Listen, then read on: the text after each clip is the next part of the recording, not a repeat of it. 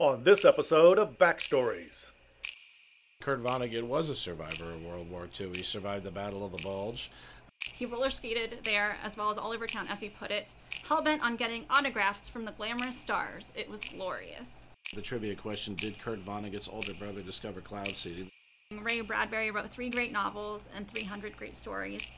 One of the latter was called The Sound of Thunder. The sound I hear today is the thunder of a giant's footsteps fading away.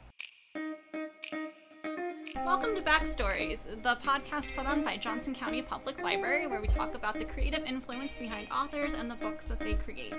Today I am with the curator of the Kurt Vonnegut Memorial Museum and Library. Thank you. Thank you for correcting that. It's the Kurt Vonnegut Museum and Library.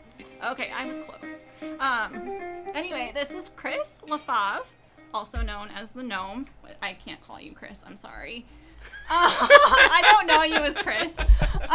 Well, at least call me Yard Gnome. Oh, yeah, that's the full title, right? Yeah, YG for short. Before Facebook made you change it. Yeah, but you can call me Gnome or Yardy or Yard or Binomial Nomenclature was the most creative nickname I've ever received. All right. Well, today we're going to talk about Kurt Vonnegut and Ray Bradbury. So I want to talk a little bit about Ray Bradbury first. Okay. So he was born in August of 1920, and he spent his formative years in Waukegan, Illinois.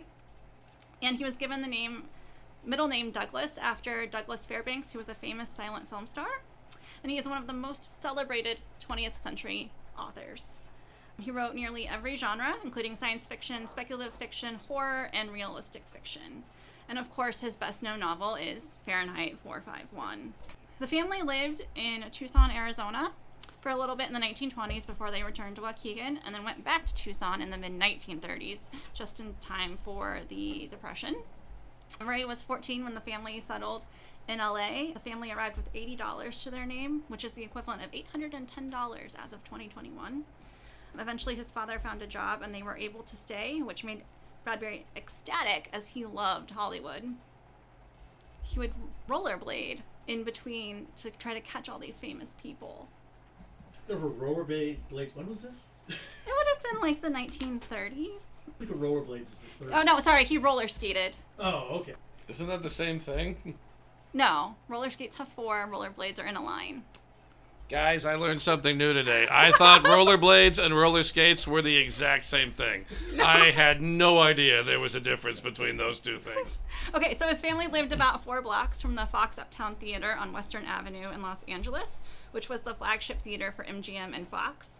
There, Ray Bradbury learned to sneak in and watch previews almost every week.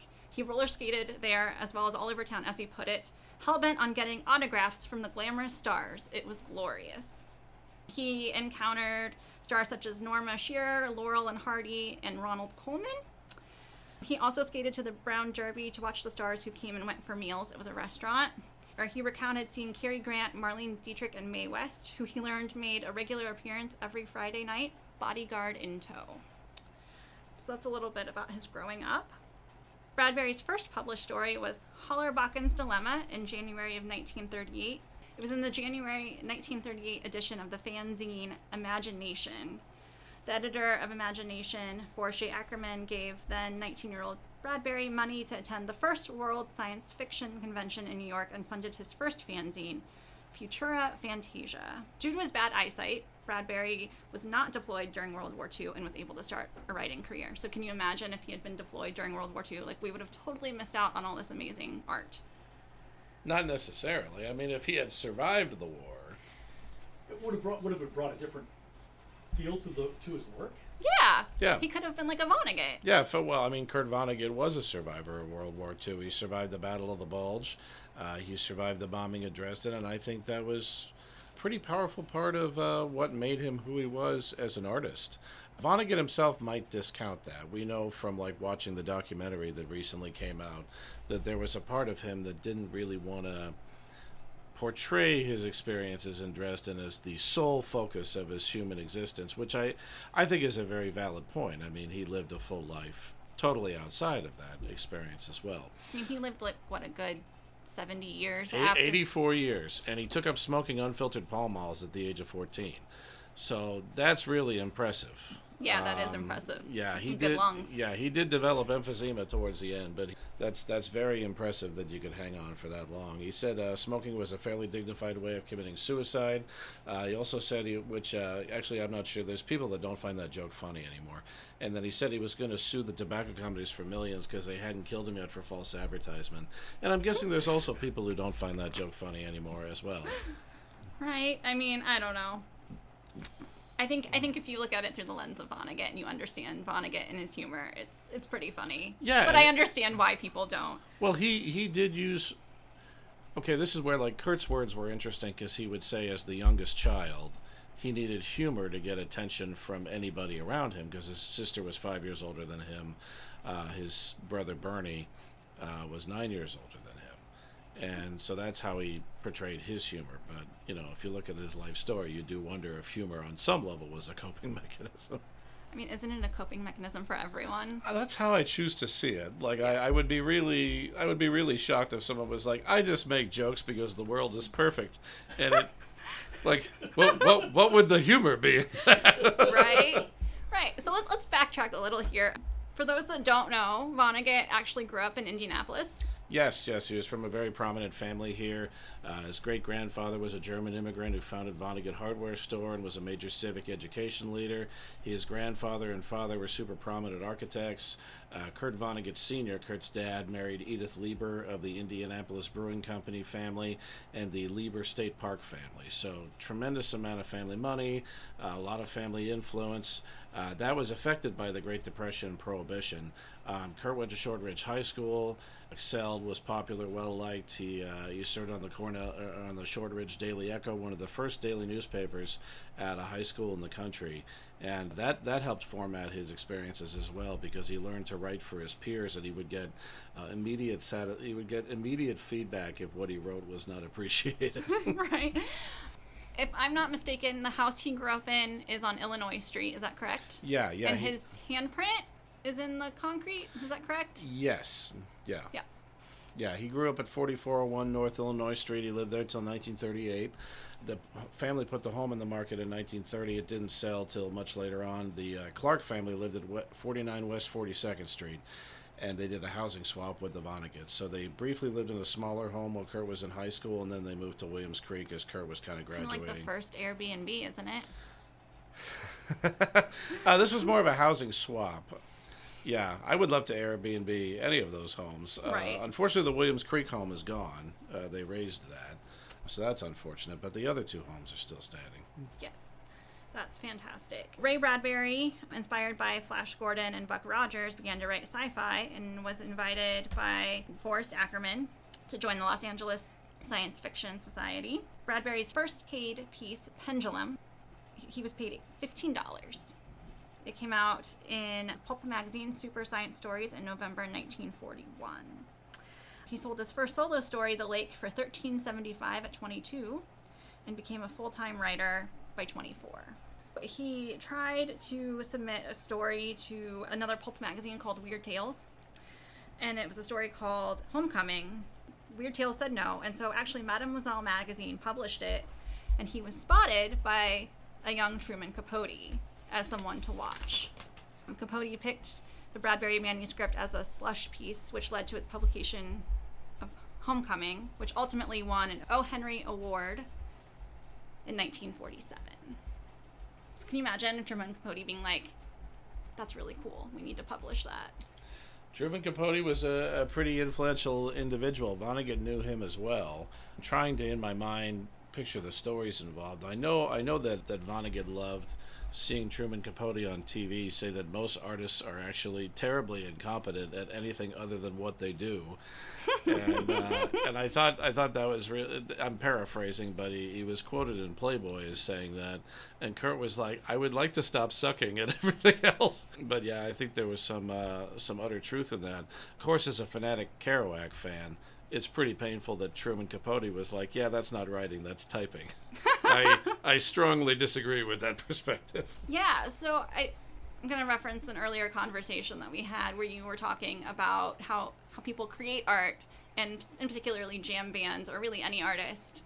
Do you want to talk about that? Well, I think a lot of artists defend that perspective in different ways. Like Vonnegut would say, making art is not a way to make a living, which obviously people that are trying to feed themselves might see.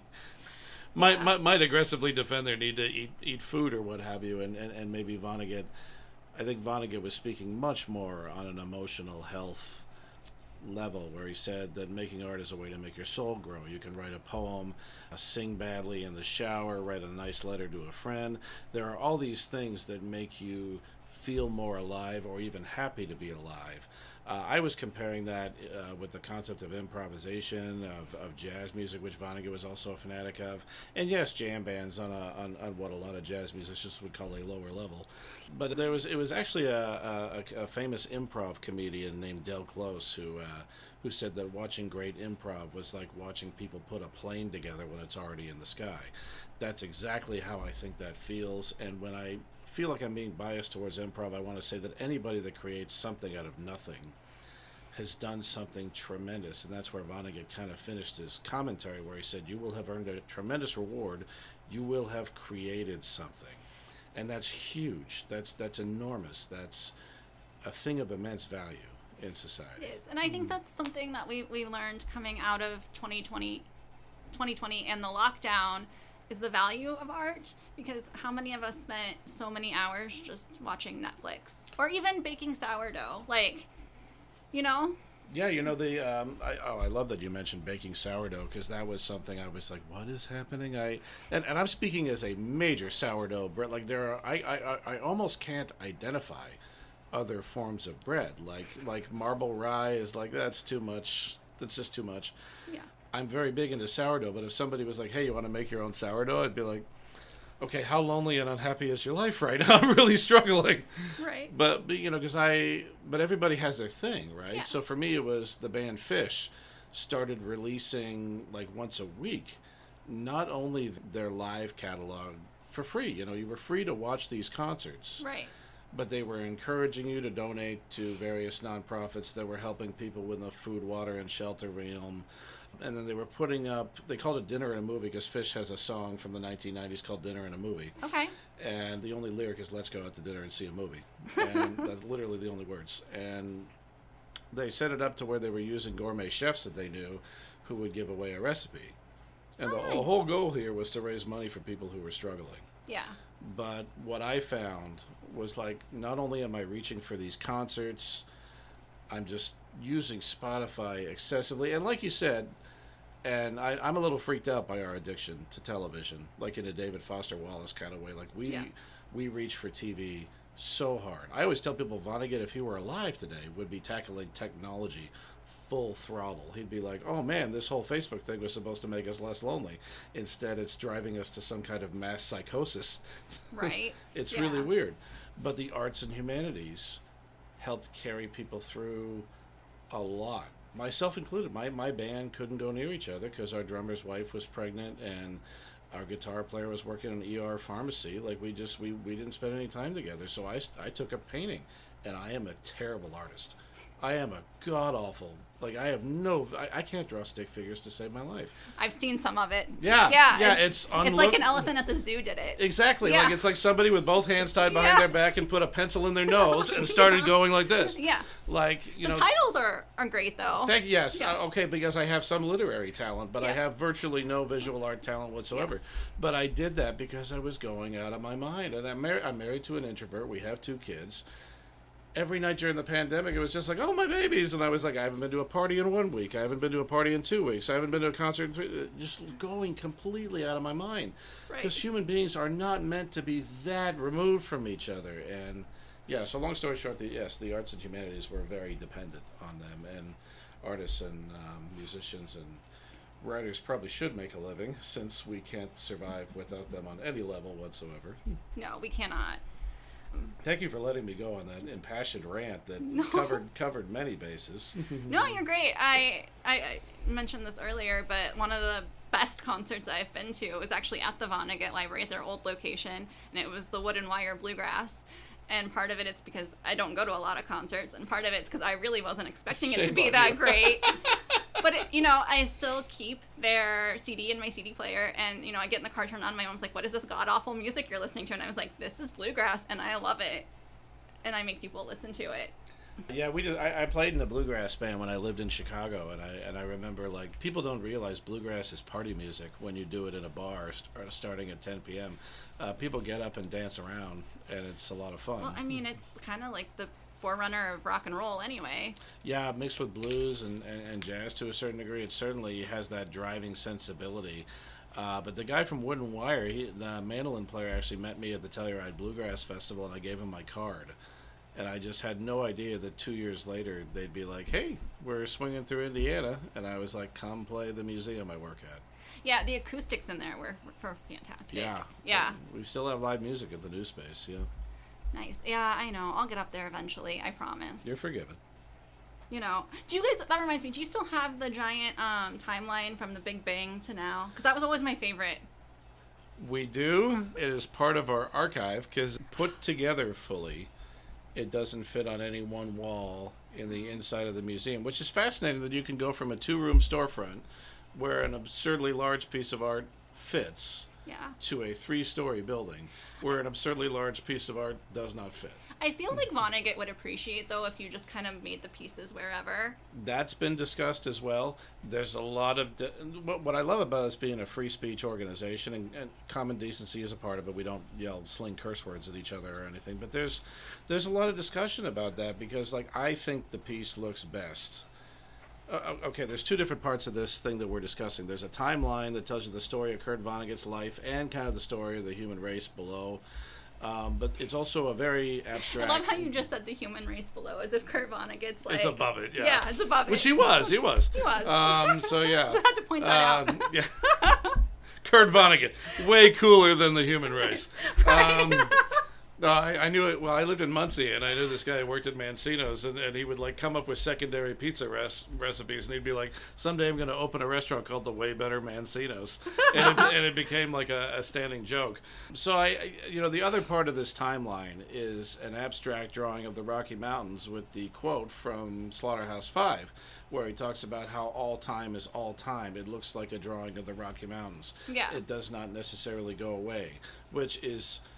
science fiction to the uninitiated to the Vonnegut's work, but to other people they can look at it and say, okay, Vonnegut was trying to cope with something, and one way that it's very easy to cope with grief or loss or death or something like that is to really feel like someone is still alive in the past, like, you know, in 2010 someone you miss is still there, right?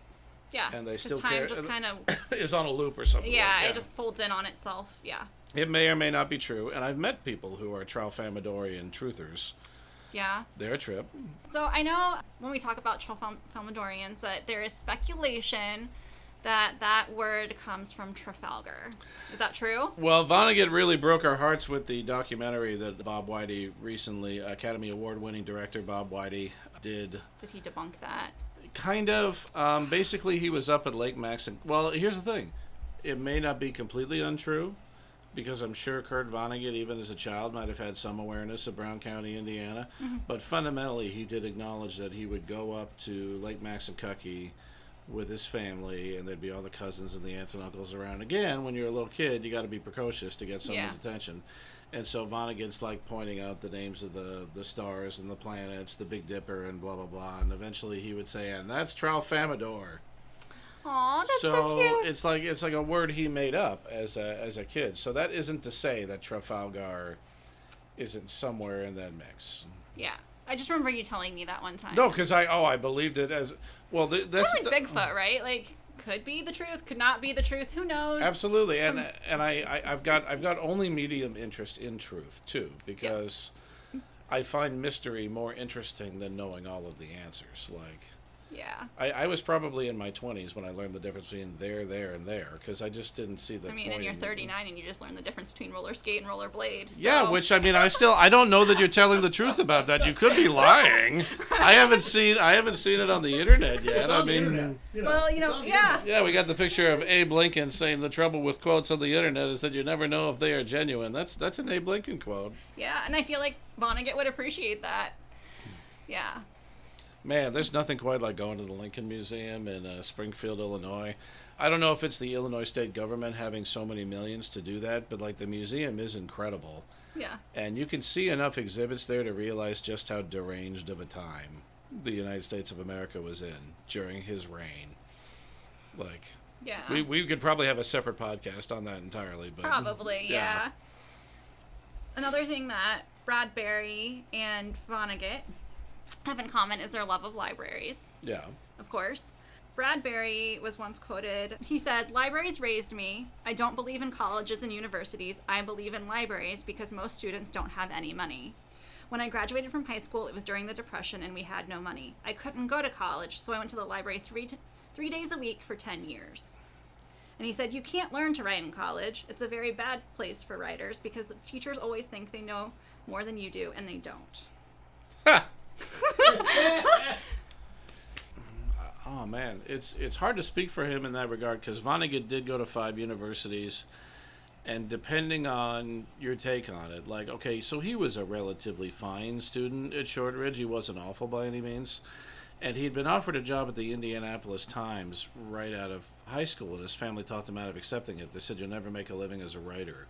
Yeah. And Kurt's dad was an architect who just experienced the Great Depression, which, you know, economic downtimes are hugely influential to people. Right. Your safety and survival being threatened, yes, will definitely affect you. It would be absurd to argue otherwise. Yeah. So, you know, when Kurt's older brother, who was this brilliant physicist who later discovered that silver iodide could be used to simulate rain, so if any of you out there in podcast land get the trivia question, did Kurt Vonnegut's older brother discover cloud seeding? The answer is yes. But yeah, he gets Kurt to go to Cornell and study chemistry, and Kurt does terribly there. Really, really badly. But he's fond of beer drinking at his fraternity, Delta Upsilon. He's very fond of his work at the Cornell Daily Sun, where, again, he excelled as, you know, journalism as a thing that he wanted to do. And then, of course, in his junior year, World War II kind of interrupted stuff. But even at the University of Chicago, after the war, where he was attempting to get his master's degree in anthropology, he really enjoyed the study of society. Yeah. He didn't necessarily excel, but I think it was mostly his thesis, his attempt to write a thesis about the similarities between Native American artwork of the Ghost Short Rebellion and Cubist painters from Spain that they said they couldn't work with. And so Kurt was like, well, I've got a baby due any second. I got to get out of here. So that's how he ended up doing PR for General Electric. Now, long story short, you know, he was teaching English at the University of Iowa in the mid-'60s while working on Slaughterhouse-Five. Yeah.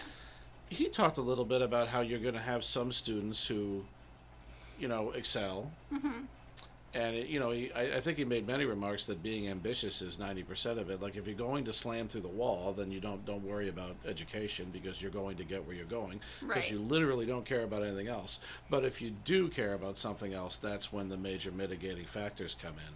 Even being judicious with your time, like speaking to someone that sucks at time management, I can understand that, like, if you have other things going on in your life, that's going to be major.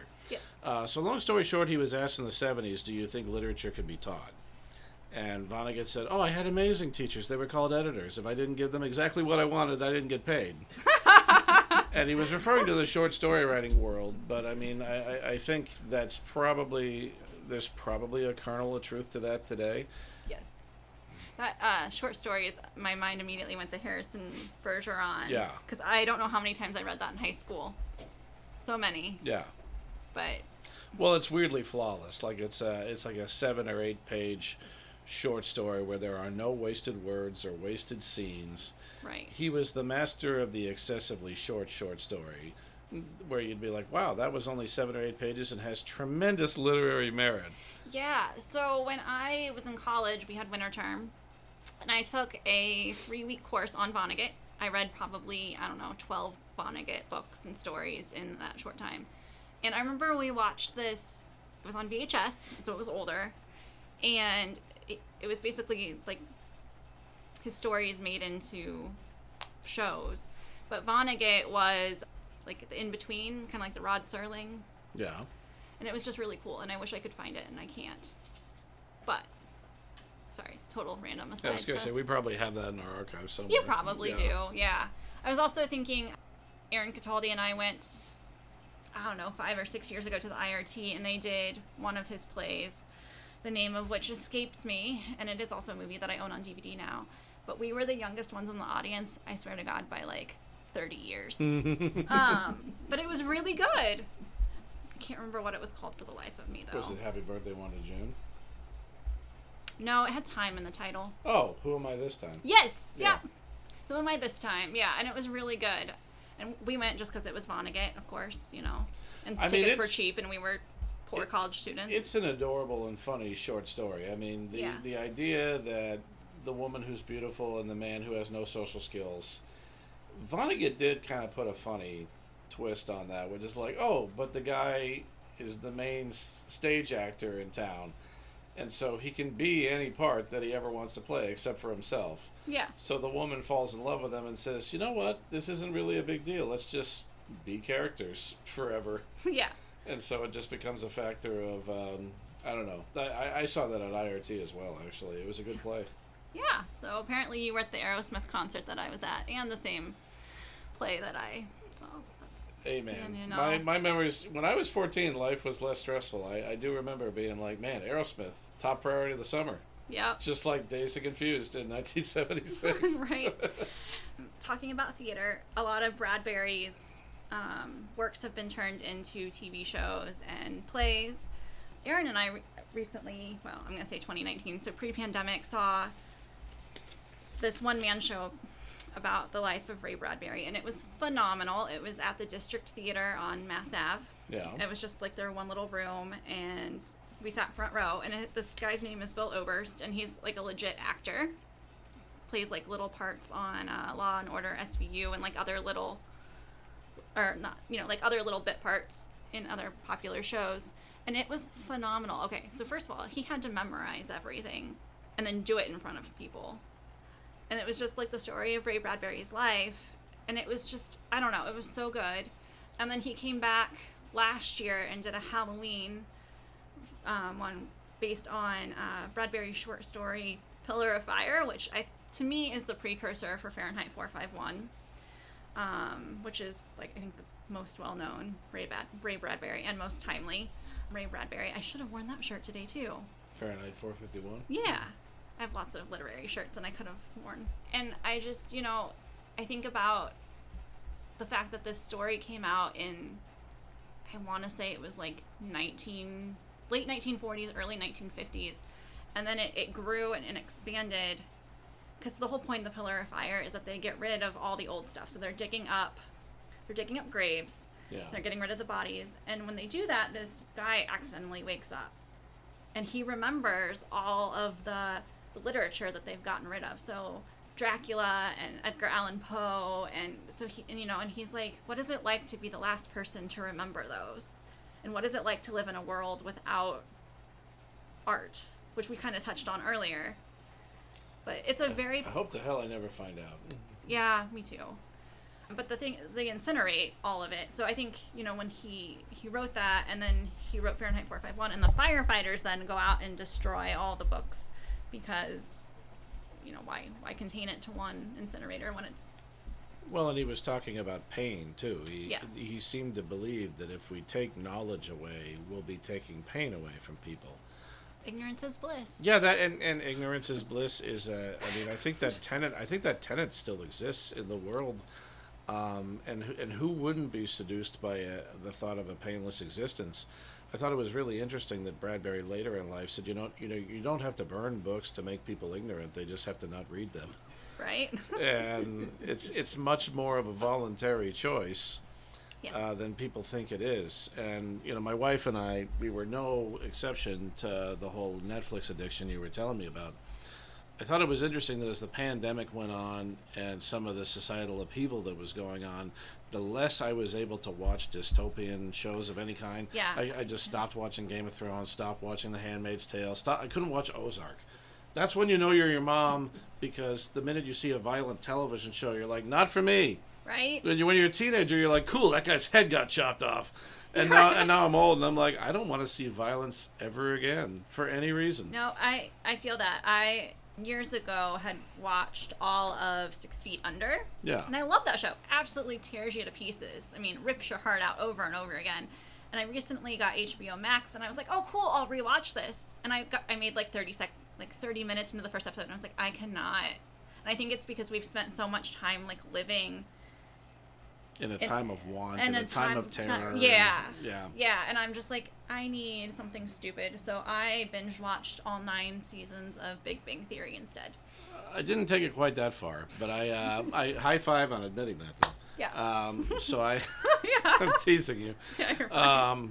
No. Okay. So long story short, we got this show called Ted Lasso. Okay. I've heard about it. It's incredibly uplifting. Didn't it just end?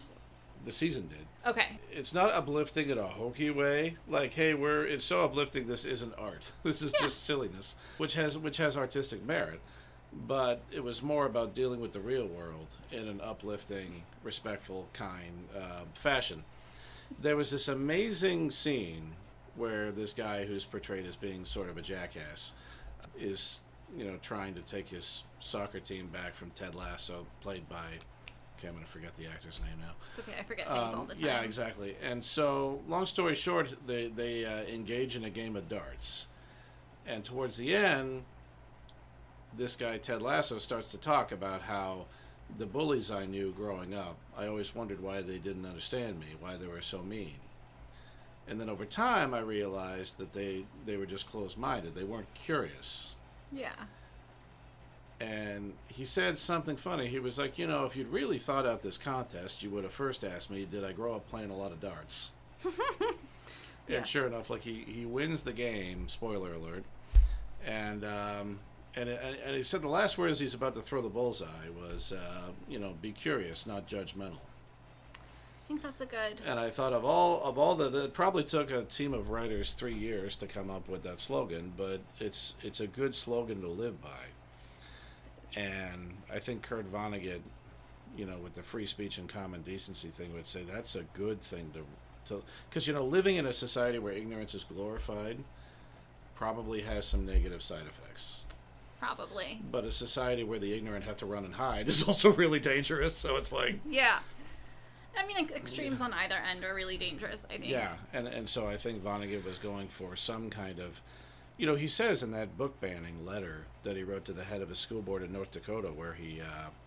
where they were burning his books, he said, you know, if you were to read my books, as educated people would, you would learn that they weren't sexy at all. They weren't advocating for wildness of any kind. They were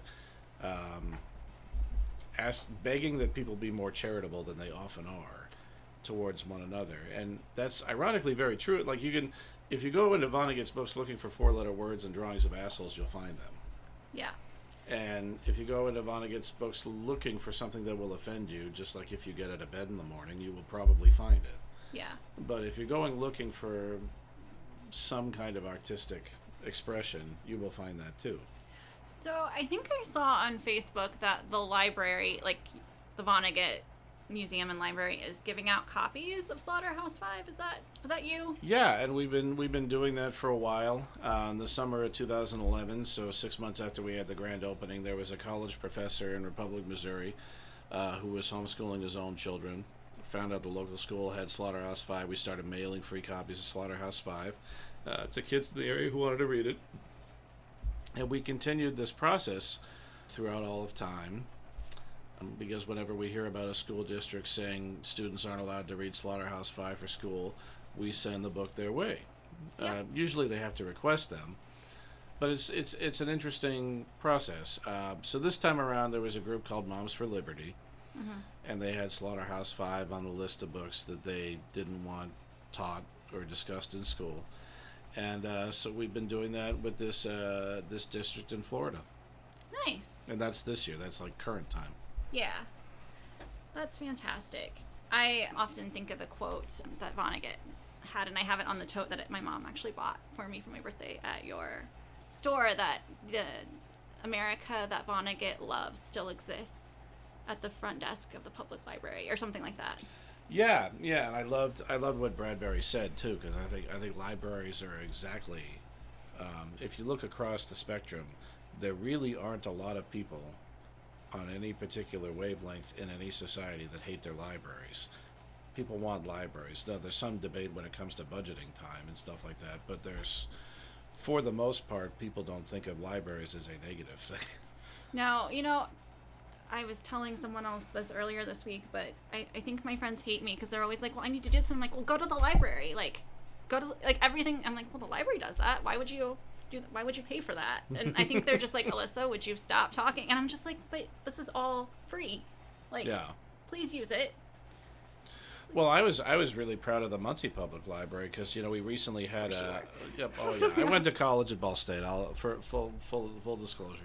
They were saying to people who are underhoused that, hey, you know, with temperatures at 100 degrees, come into our library. Yes. I thought there was tremendous dignity, respect for decency in that, and I don't see many other institutions saying, hey, come on in off the street and just loiter. Yeah, what other places call loitering, which is a crime, in libraries is considered your right to exist in decency and human kindness or whatever. Yes, Johnson County Public Library also offers that. We partner with United Way of Johnson County, so when temperatures are extreme, either too hot or too cold, people can come in and they can cool down or warm up. And you know what? Honestly, like, I don't care what you're doing in the library. I mean, there's lines. Be decent, but yeah.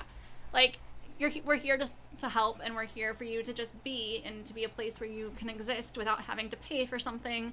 You don't owe us anything. Yeah. And it's just lovely. Yeah, I think that's something both Kurt Vonnegut and Ray Bradbury would hold in high regard. Yes. Yes, it would. Or yes, they... Yes, they would. Speaking for two people who are deceased. Yes. Yes, I think they would. Going a little bit back to Ray Bradbury, I wanted to talk a little bit. So Bradbury died on June 5th of 2012, so 10 years ago, at the age of 91, after a lengthy illness. And all of his personal library was willed to the Waukegan Public Library in Illinois, where he had many of his formative reading experiences.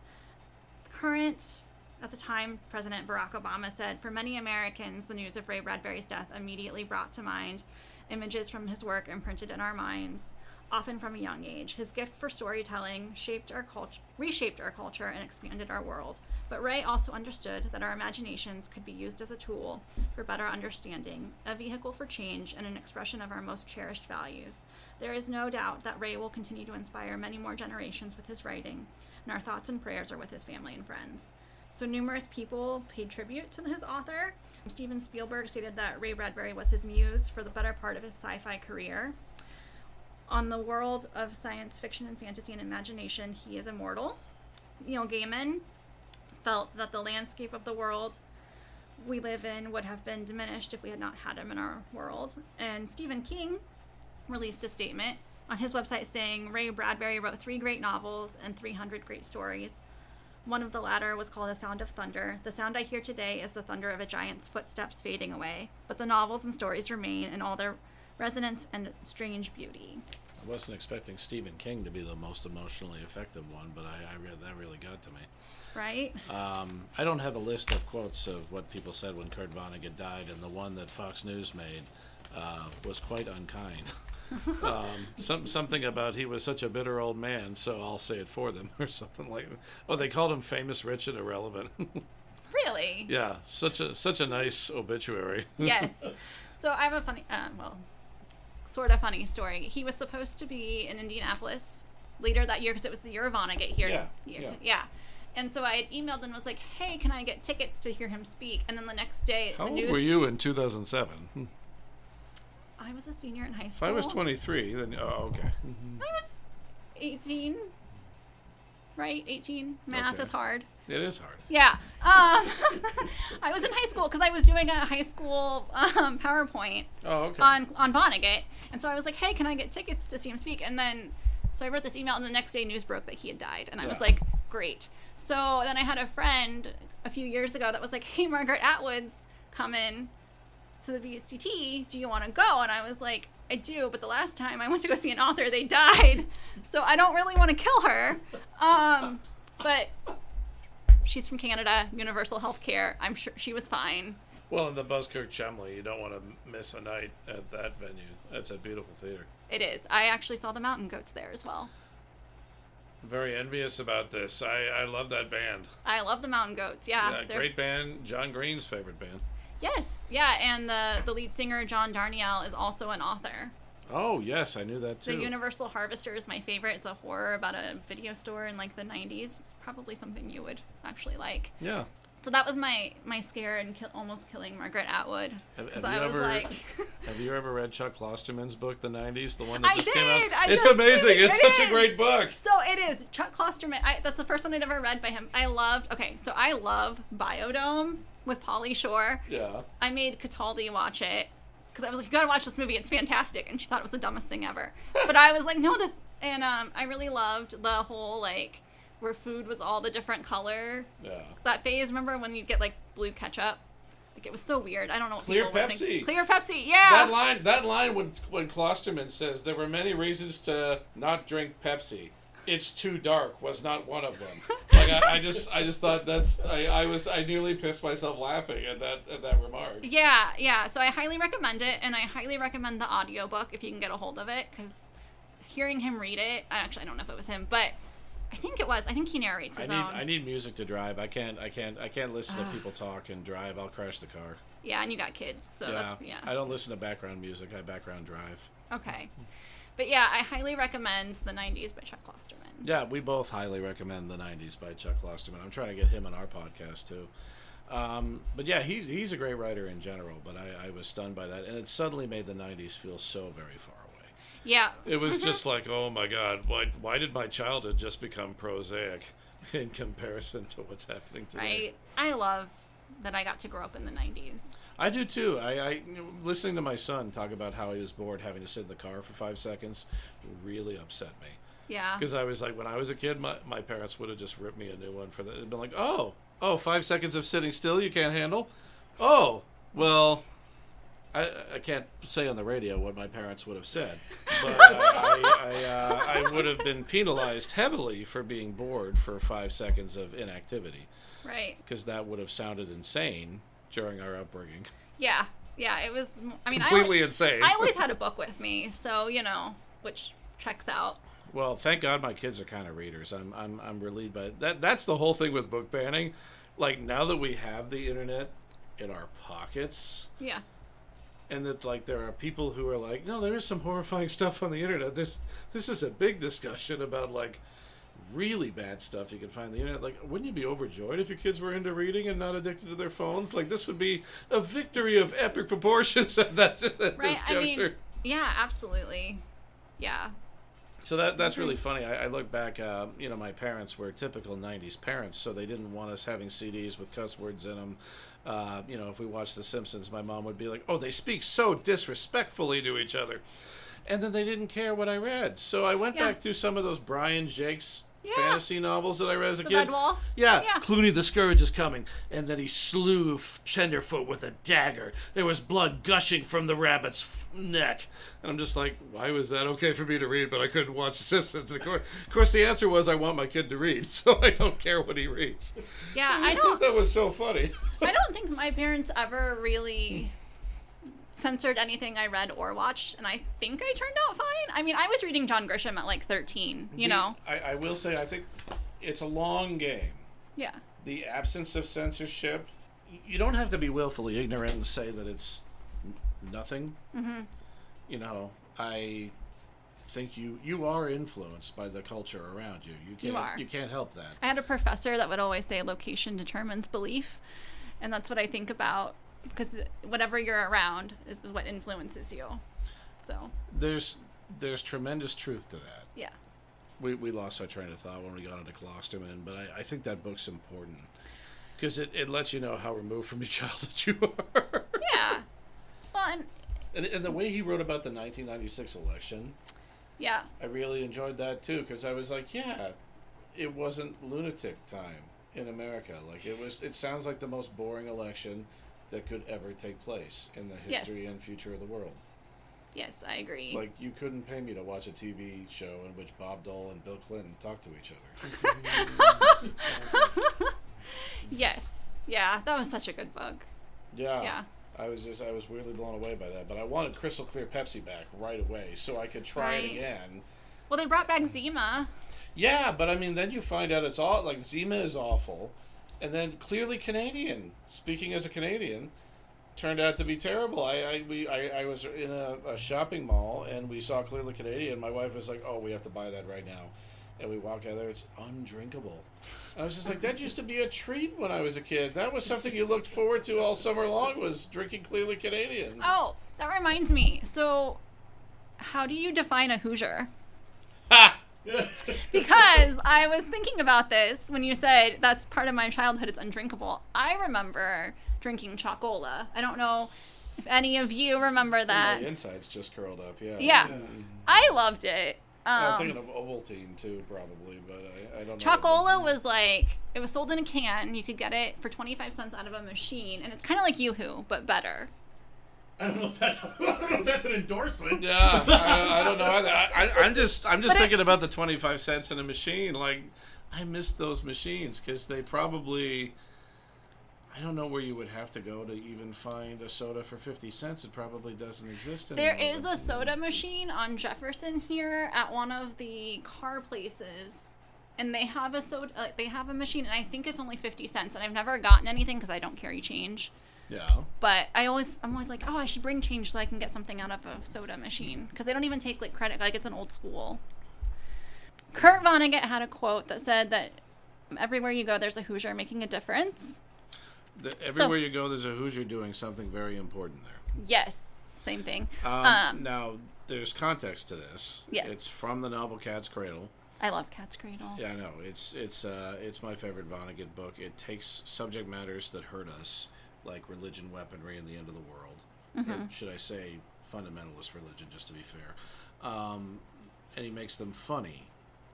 But one thing he's making fun of in Cat's Cradle is the concept of nationalism. Right.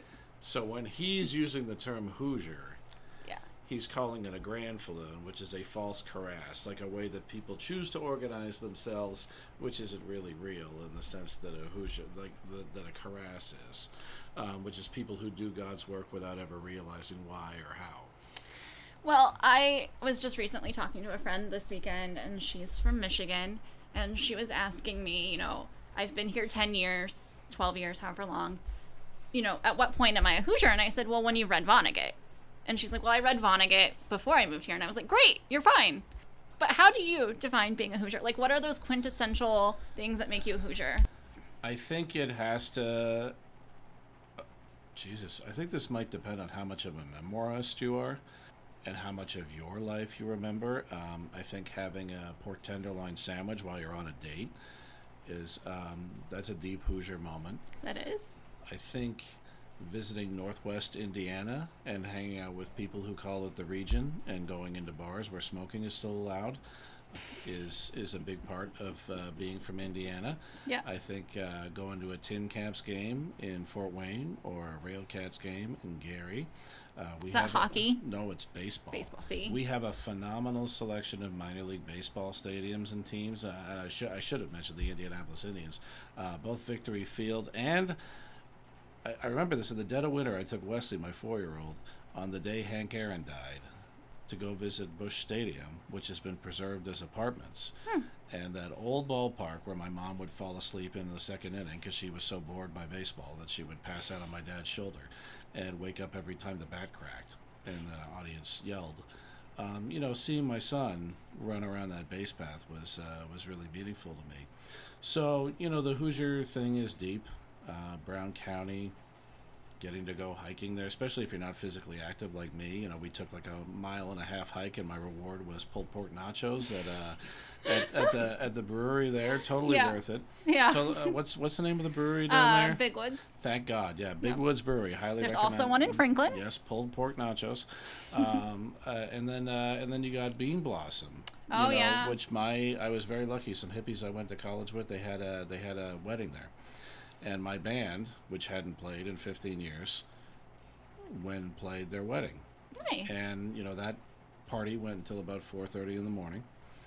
And I loved that there was a place where you can do that, where you can sit around and play guitars till 4 in the morning, that Bill Monroe, the godfather of bluegrass, who could have put his home in Kentucky, the state of bluegrass, literally the state of bluegrass, he chose Indiana instead.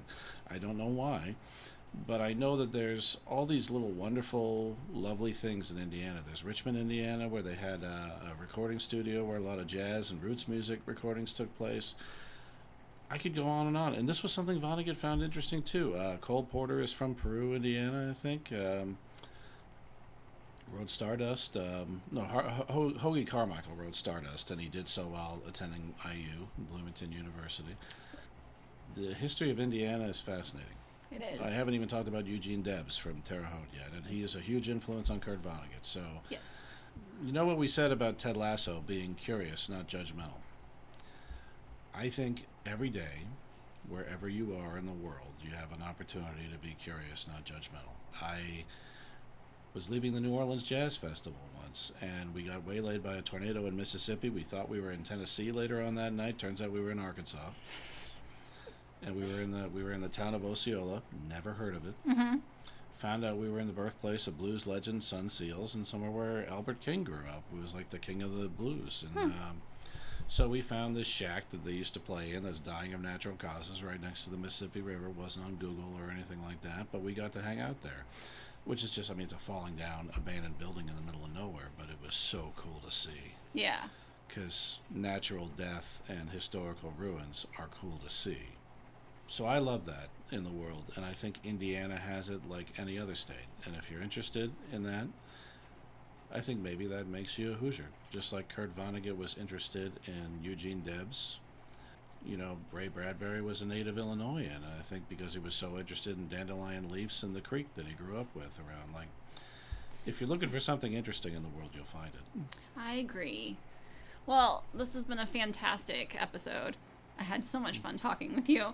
And thanks for driving down here to do this. Would you like to tell people where the Kurt Vonnegut Museum and Library is located? Certainly. The Kurt Vonnegut Museum and Library is located on the historic Indiana Avenue, which is a jazz history location in Indianapolis. It's where Wes Montgomery and Freddie Hubbard and J.J. Johnson all got their start. The Madam C.J. Walker was the first African-American millionaire in the United States. She her theater still stands at the corner of West End, Indiana. We are open every day except for Wednesday. Come take a tour. We have our own podcast. It's called The Vonnecast. It's available wherever you get your streaming. Awesome. Well, thank you for coming down here. On the next episode of Backstories.